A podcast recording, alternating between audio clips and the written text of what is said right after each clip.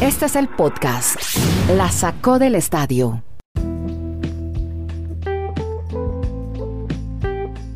Bienvenidos al episodio 285. En 22 minutos contamos historias sobre deportes americanos desde Estados Unidos con Kenneth Garay.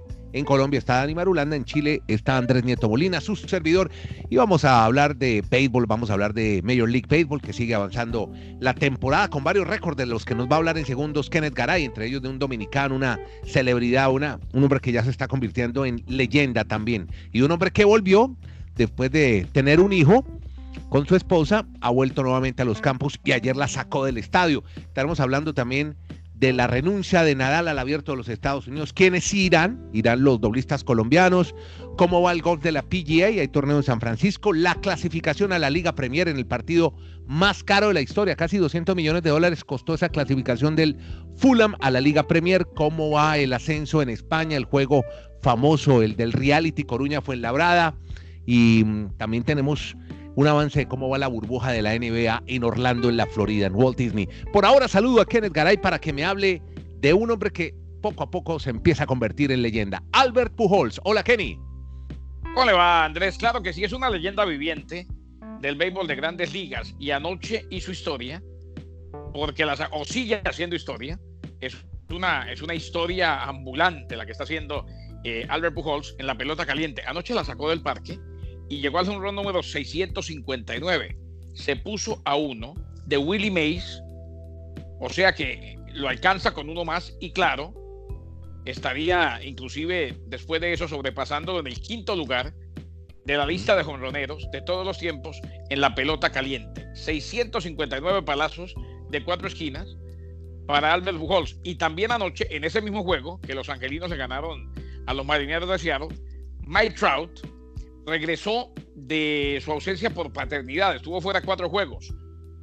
Beckham Adam Trout es el hijo que le nació, así lo bautizaron, e inmediatamente la sacó del parque. Así pues que Albert Pujols acercándose a uno de Willie Mays con el jonrón 159 y Mike Trout sacándola del parque después de haber estado fuera por paternidad. Decir que en Los Angelinos de Los Ángeles debuta el colombiano Julio Terán, en esta ah, nueva etapa eh, serie entre los marineros de Seattle que continúa el día de hoy.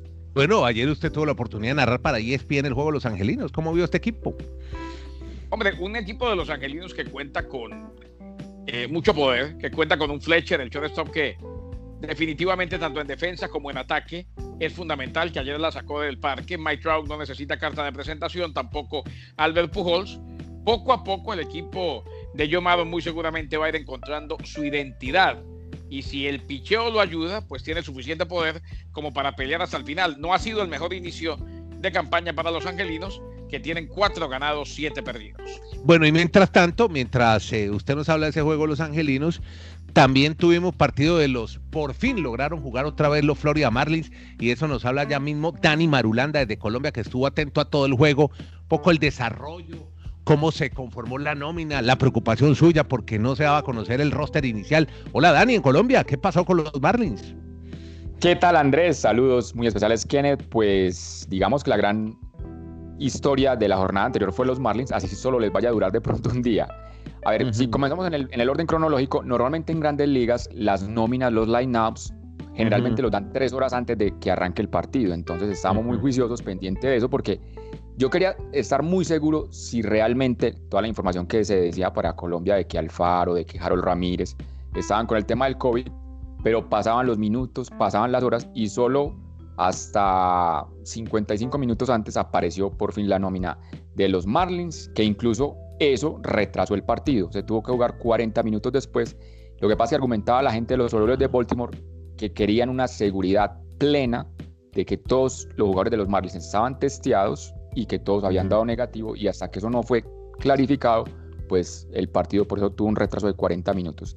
Y ya en cuanto al juego, creo que la historia es la de Pablo López, lanzador venezolano, gran presentación, cinco entradas lanzadas, solo permitió dos hits en esta blanqueada de los Marlins que sorprende, pues un equipo que llevaba más de una, una semana sin practicar, o sea, yo me imagino que estaban lanzando los colchones o las almohadas allá en el hotel de Filadelfia, porque qué más podían hacer, y tremenda presentación anoche. Y además, lo de Pablo López, en esta situación que se está viviendo, él perdió a, su padre hace un, hace un mes.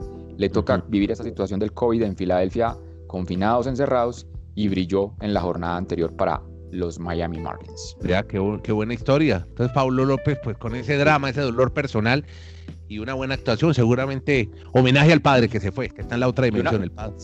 Y una cantidad de relevistas que estaban debutando en grandes ligas. Ayer de la, de la nómina de 15 lanzadores, 8 nunca habían jugado en grandes ligas o nunca se habían puesto por lo menos el uniforme. Obviamente no todos actuaron, pero van a tener oportunidad más en esta serie con los Orioles de Baltimore durante este miércoles y jueves allí en ese territorio. O sea, decir, Andrés, decir que no, que decir que no actuó, eh, se quedó vestidito, uniformado. sí. Eri Álvarez.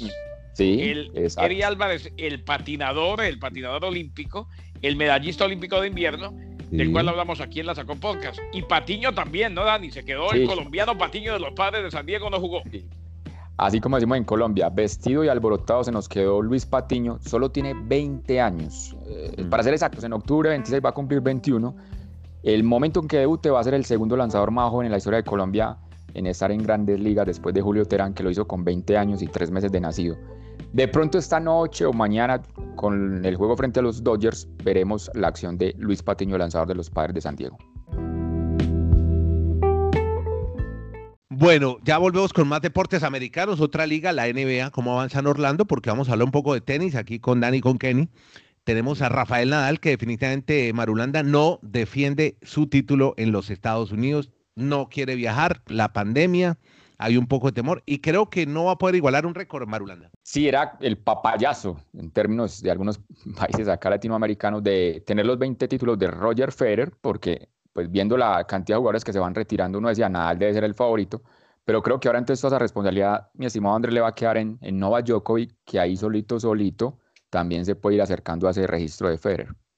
Bueno, los que sí van a defender su título son los colombianos, número uno en pareja de dobles, Juan Sebastián Cabal y Robert Farah. Van a estar nuevamente retornando a la actividad, se interrumpió después de la pandemia. Recordemos que ellos le habían ganado a Granollers y a Ceballos y se convirtieron en la primera dupla suramericana que conquistó el US Open, segundo Grand Slam que ganaron el año pasado, que se vio cortado por la corta sanción, suspensión de Robert Farah, que a propósito ayer lo vimos un poquito conmovido con, uy, si vieron esa explosión en, en, el, en Beirut, impresionante. terrible, terrible, terrible. Líbano, una cosa, más de 70 muertos.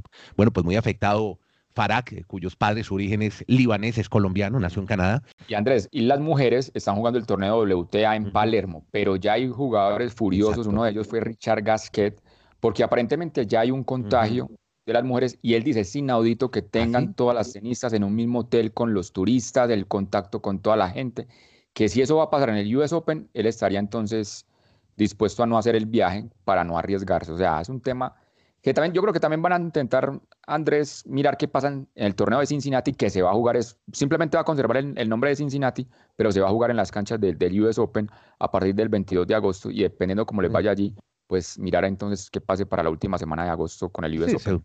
Seguramente para no moverlos tanto de ciudad en ciudad, dejarlos ya de una vez en, en Nueva York, metidos en una semiburbuja. ¿Y a los golfistas qué? Ya se van para el, para el Pacífico, a la costa oeste. La PGA se va para San Francisco y tendremos a todos nuestros latinoamericanos. De hecho, a uno de ellos le fue muy bien al argentino, estuvo top 10 en el torneo el fin de semana pasado, la PGA. Exactamente, Andrés. Digamos que el que va con mejor nivel y ahora esperar a Ansel el mexicano, a Joaquín Iman el chileno, Muñoz el colombiano, ya están todos obviamente en territorio de San Francisco durante el miércoles se hace la última práctica y de jueves a domingo PGA Championship, que es uno de los cuatro majors, de los cuatro torneos grandes que se hace cada temporada en el golf, pero este va a ser el primero de los cuatro porque recordemos que el British Open se canceló, no se ha hecho el Master que está programado para noviembre y el US Open está programado para septiembre, así que la gran oportunidad de ver las mejores figuras del golf, obviamente está Tiger Woods, y ya pues en, pleno tema de pandemia donde obviamente no hay público, pero vamos a ver cómo se disfruta todo el fin de semana este torneo en San Francisco. Bueno, veremos a don Kevin Garay muy atento a lo que pasa en este torneo de San Francisco este fin de semana, le apasiona el golf, estará atento a este evento. Podcast La Sacó del Estadio, en Twitter, arroba La Sacó Podcast.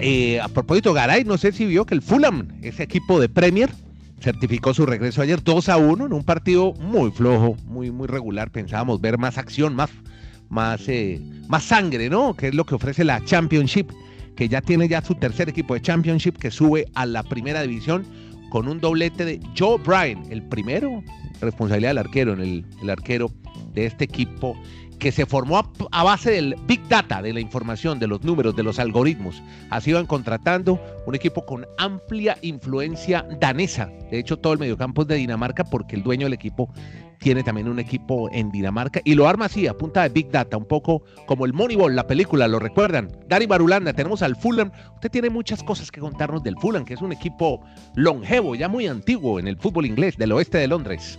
Y pues volvamos a reiterarle a nuestros oyentes que este equipo es más viejo que sumando la edad de nosotros tres. ustedes podrán hacer allí las cuentas.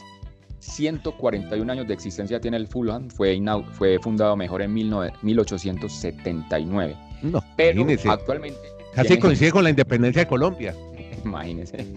Y no, y es el equipo más antiguo de los profesionales de Londres. O sea, tiene más edad, edad, que el Arsenal, que el Chelsea, que el Tottenham. Lo que pasa es que es un equipo que se mantiene más entre el ascenso, la segunda, la primera, en fin. Pero actualmente tiene a un propietario que es de origen de Pakistán, es pakistaní y estadounidense, Shahid Khan. Kenneth, ¿sabe quién es él? Usted lo recuerda en las reuniones de la NFL, un señor que aparece con un bozo estilo Salvador Dalí, que es bastante sí, Sí, sí. Él es el dueño de los Jacksonville Jaguars de la NFL. De los Jaguars de Jacksonville, exactamente. Y, y, también es el propietario de este equipo, el Fulham, donde estuvo su ídolo Andrés. Usted recuerda cuando decía que, eh, no usted, eh, decían por aquí en Colombia que Rodallega era mejor que Messi. Rodallega estuvo en algún tiempo en el Fulham. Amigo de los Rodallega, bien. Ahora hay que decir que hay, que decir que en este Fulham en, este Fulham fue figura el estadounidense Clint Dempsey en su momento. Sí, no. Eh, fue un Fulham que, que, también llegó a la final de la Europa League de manera reciente, en los últimos 10 años aproximadamente, y en la última década estuvo en final de la Europa League y ahora pues regresa a la primera categoría del fútbol de Inglaterra. Es un equipo eh, que ha tenido reconocimiento aquí en Estados Unidos porque muchos seguíamos lo que hacía Clint Dempsey con el fútbol. Y tiene muchas historias rosas, tiene muchas historias rosas que le gustan tanto a Andrés. El anterior dueño, antes, hasta el 2014 el dueño era Mohamed Al-Fayed, que era el padre de Dodi Al-Fayed. Dodi era el amante, o como lo decimos de manera No, no, era, era el novio. No, el novio. Novio, ah, novio. Dodi Al-Fayed. Es que, al fin y al cabo era el novio porque Diana ya no ya no tenía relación alguna con el príncipe Carlos, más allá de lo que la gente pensaba. Y, y, bueno, se tejieron una cantidad de especulaciones en torno al accidente en el que fallece la princesa Diana, impresionante. ¿no? y después dicen que yo soy el rosa. Miren a Garay como sabe monarquía. A mí me encanta darle. No desde que yo fui amigo, yo fui, no, fui amigo no. Yo soy llave de Ernesto Ríos, que fue el que cubrió la noticia en Caracol Miami esa noche. A mí me encanta, por eso, a mí me encanta hacerle esos cruces de frente, dejarle la pelota ahí porque ustedes se explayan enteramente en esa chismografía. Parecemos la negra candela en este podcast. A usted porque le da pena contarlo públicamente, pero usted sabe más que nosotros. no. Es que no lo quiere decir. Pero, óigame, entonces, entonces el señor Alfayez se lo vende al Shahid Khan, ¿no? Al sí, dueño en el 2014, hace seis años exactamente. Este tipo iba a comprar el, eh, hace un año iba a comprar el estadio de Wembley. y, justamente ve a su equipo coronarse en un estadio vacío. Vea, el juego, ¿sabe cuánto le da? Es el, digo que es el partido más caro, 176 millones de dólares en los próximos tres años, por todo lo que significa estar en la Liga Premier, los solos derechos audiovisuales, radio y televisión y, y streaming, le da al Fulham esa posibilidad de, ganarse todo ese billete. Bueno, señores, entonces bien por el Fulham. Vamos ahora, ah, bueno, liguémoslo con Alex Morgan, la famosa futbolista. Eh, vea, lo de lo rosa. Cuéntame la historia de Alex y su muñeca. No la suya, la de Alex. pues ella es una muñeca. Pues Barbie, esta reconocida muñequita mundialmente, pues ha sacado en homenaje a Alex Morgan, la Alex Morgan en forma de Barbie. O como lo decimos, la Barbie de Alex Morgan. La, Barbie, la Barbie de Alex Morgan, claro. Exactamente. Se presentó y incluso sale con el uniforme de la selección de Estados Unidos. La chica Alex Morgan pues también estuvo en las entrevistas haciendo esa presentación ahora con Barbie y su muñeca. Bueno, y eh, eh, a Coruña y lo fue labrada en que anda ese capítulo del ascenso en España.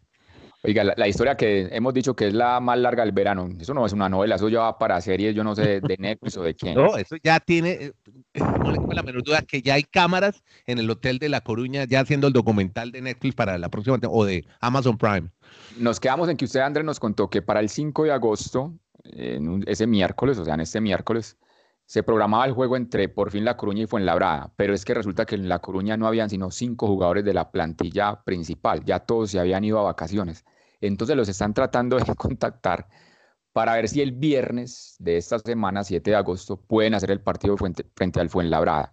El tema es que al Fuenlabrada sí le sirve el partido, porque si lo gana, se mete al playoff para buscar un puesto a ascender a la primera división de España. Pero la gente de La Coruña dice, ¿para qué vamos a jugar eso si supuestamente no podemos salir ya de pasar a la tercera o a la segunda división B del fútbol de España. Entonces, ahí va a seguir la polémica. Bueno, y cerremos ya este episodio de hoy a toda velocidad para contarles que las 500 millas de Indianapolis han dado marcha atrás y no van a tener público cuando la carrera se dispute a fin de este mes. Será la carrera 104, la primera sin espectadores, histórico, todo lo que ha hecho el COVID-19. Sí, señor. Le dejo una rapidita antes de que venga Dani y, nos hable de la rapidez de los exámenes médicos en la burbuja de la NBA, pero eh, se está publicando en Francia, lo está publicando France Football, eh, y para muchos es un poco más que un rumor, aún menos que una noticia, que Cristiano Ronaldo estaría a punto de llegar a un acuerdo para ir al Paris Saint Germain a cambio de 80 millones de euros la próxima temporada. Ojo, esto siempre y cuando no gane la Champions con el conjunto de la Juventus. Hay quienes no lo dan para un hecho, pero saben que está muy cerca. Hmm. Y en caso de que no se vaya Mbappé, imagínense, eh, no estoy diciendo que en lo colectivo les vaya a ir bien, hay que trabajar y es muy complicado, es una guerra de egos, pero imagínense contar en el mismo equipo con Neymar, con Mbappé y con Cristiano Ronaldo, a ver qué pasa. Es que Mbappé dice que se va a mantener un año más mínimo, porque celebran, creo, si mal no estoy, los 50 años del Paris Saint Germain. Entonces, mm. será eso también lo que quiere generar ahí de, atracción la llegada de, Cristiano Ronaldo. Ahora, entre, entre más traigan gente, Dani y Andrés, entre más superestrellas pongan en el equipo, es más estruendosa la victoria o más estruendoso el fracaso. Claro, claro. Dani Marulanda decía ayer, la NBA tiene una burbuja perfecta. ¿Por qué Marulanda, hombre? Pues sí me sorprendió Kennedy y Andrés, porque Dragic, un jugador del Miami Heat, al final del partido tuvo un problema en el tobillo, se le dobla, lo llevan al vestidor y media hora después, ahí ya la prensa oficialmente reportando que los rayos X fueron negativos, que el jugador simplemente tiene un golpe. Y me sorprende porque normalmente en la temporada regular uno espera hasta el otro día que a los jugadores lo lleven a un centro asistencial médico, le hagan la radiografía.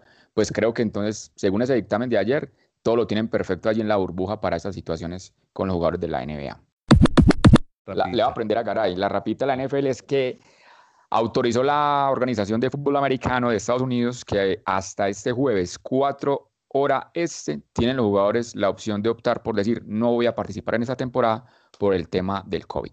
Ah, bueno. No, es que les iba a dar un consejo. Hay un señor que se llama Víctor Horta. Ustedes vieron el, el, eh, documental del Leeds United, ¿no? En Amazon Prime, en YouTube. Está gratuito, ¿no? Eh, sí, el United, equipo de Bielsa que vuelve a la Premier. Si usted nos explicó la sequera de la temporada anterior.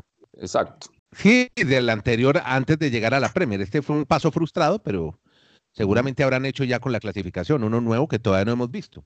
Bueno, no, es que eh, uno de los protagonistas del documental es un señor que se llama Víctor Horta, que es un español, que es director Víctor, Víctor, Víctor, ¿qué me dijo? Horta, Horta, no Horto. No, no, no. tranquilo, tranquilo. No, no, dijo, hombre, tiene, ojo, había un jugador eh, que se, hizo, se hizo poner del Horte porque eh, originalmente era, el apellido era, del Orto. Muy peligroso cuando ataca por la punta del Orto. Sí, claro, explosivo. Mire, lo importante que es estar al aire como Garay, que está todas las mañanas en un ánimo. El documental se llama Llévanos a casa. Es que Horta el inicio de este señor que tiene solo 41 años, que parece un hincha además, no sé si lo vieron celebrando los goles, lo tuvieron que sacar una vez de un palco. Él ha sido director deportivo no solamente de este equipo de Leeds, sino que ya había pasado por Rusia, estuvo en el Zenit, en España, en el Elche, en el Boro, en el Middlesbrough, eh, y se formó al lado de Monchi. Estuvo siete temporadas en el Sevilla. Pues es que, ¿saben cómo inició él? Él trabajaba en radio es periodista, de hecho, periodista deportivo, y tenía tanta información y tantos datos como Marulanda que el presidente del Valladolid lo, llamó y le llamó la atención y lo llamó un día a la cabina al estudio y le dijo, oiga, Arta, vengas a trabajar conmigo. Y de ahí empezó a trabajar como director deportivo por toda la información que manejaba de fútbol. Así, como, así es como llegó un periodista deportivo a ser un director deportivo de un club de fútbol que fue el que él fue el que llevó a Bielsa, el que convenció al presidente y al dueño del club de llevarse a Bielsa al Leeds United y hacer el milagro de ascender a este club británico. Así que Andrés, pero, les dejo pues en la reflexión, ¿no? Hay que estar siempre para que alguien convenzan a alguien, a alguien al aire para que se los lleven a trabajar con ellos. Pero con esa reflexión, no, me, no, me, encamine por un, por un mal camino, valga la redundancia. ya no, no me aguanto ya los madrazos en redes sociales. ¿Usted cree que uno se aguanta los que le no, no, no, pero habrá alguien que admirará su trabajo, como, como hizo el presidente del Valladolid con el señor Ortiz. Listo, los dejo con esa reflexión. Muchas gracias a todos. Y, si le va bien, le va como el Orte, el del Leeds. Sí. Ah, claro. Listo, ustedes por oírnos, hombre, por estar ahí al otro lado de su celular, de su tableta, su computador, escucharnos, suscribirse, oírnos online a través de Mundonet Radio para el área tristatal en Estados Unidos o a través de cualquier plataforma digital streaming. Ahí está en la lupita, la, en la lupa busquen, la sacó el estadio podcast. Ah, de hecho, Alexa también en Amazon, la inteligencia artificial. Usted le dice podcast la sacó el estadio y ahí inmediatamente se sintoniza. Escúchenos con Garay en Estados Unidos, Marulanda en Colombia, Nieto Molina en Chile. Gracias a todos. Son 20 punta de minutos hablando de deportes americanos. Que la pasen bien.